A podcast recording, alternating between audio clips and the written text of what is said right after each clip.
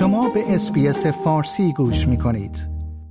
هدف از مدت هاست که روشن بوده است. محدود کردن گرمایش زمین به یک درجه یا خطر روبرو شدن با یک فاجعه آب و هوایی اما طبق تحقیقات جدید تیمی از دانشمندان به رهبری استرالیا ممکن است این آستانه همکنون شکسته شده باشد.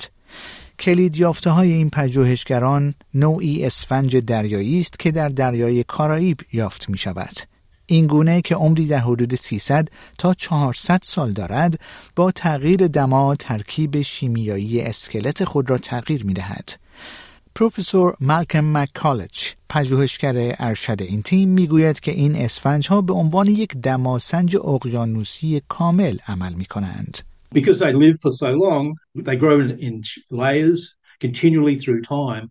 We actually then have a continual record of those changes um, back through time. And they, in this case, we've gone back to the 1700s.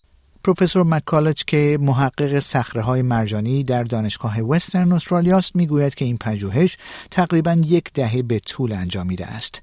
او و تیمش از نمونههایی از اسفنجهایی که در سواحل پورتوریکو جمع آوری شدند برای بررسی تغییرات دمای اقیانوس ها در 300 سال گذشته استفاده کردند. این گروه می‌گویند یافته های آنها نشان می‌دهد که دمای کره زمین ممکن است از دوره پیش از صنعتی شدن یک کنیم درجه سانتیگراد افزایش یافته باشد و هدف برای حفظ گرمایش زیر دو درجه سانتیگراد تا پایان دهه ممکن است فراتر رود. That uh, temperature we think was passed in 210 to around 210 212 from our record. Right now, um, you know, you know, we think it's 1.7 to 1.8. So we're at least 0.2 to 0.3 degrees above the 1.5 kind of limit, if you like, uh, that's, or the target that's been that everyone knows about, you know. هدف اصلی از توافقنامه اقلیمی پاریس در سال 2015 محدود کردن افزایش دما به یک درجه سانتیگراد یا کمتر بود.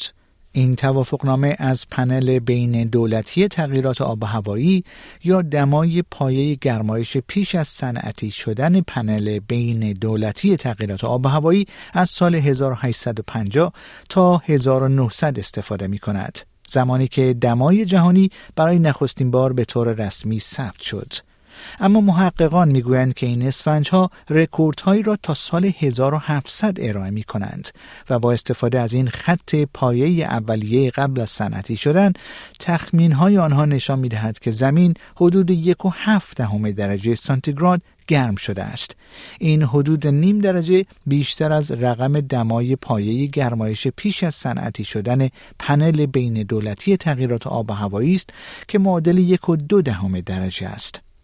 اما برخی از دانشمندان آب و هوایی که در این مطالعه شرکت نداشته اند می‌گویند که یافته های جدید اهداف فعلی توافق پاریس را بی اعتبار نمی کند. پروفسور مارک هادن مدیر مؤسسه آب و هوا انرژی و راه حل‌های بلاریای دانشگاه ملی استرالیا است او می‌گوید دمای پایه متفاوت به این معنا نیست که باید اهداف یکونیم و دو درجه پاریس را تغییر دهیم when we're making big policy decisions, we have to have a very good evidence base. So we'd want to uh, take this study and then add to it other studies to provide a more concrete base from which we need to change.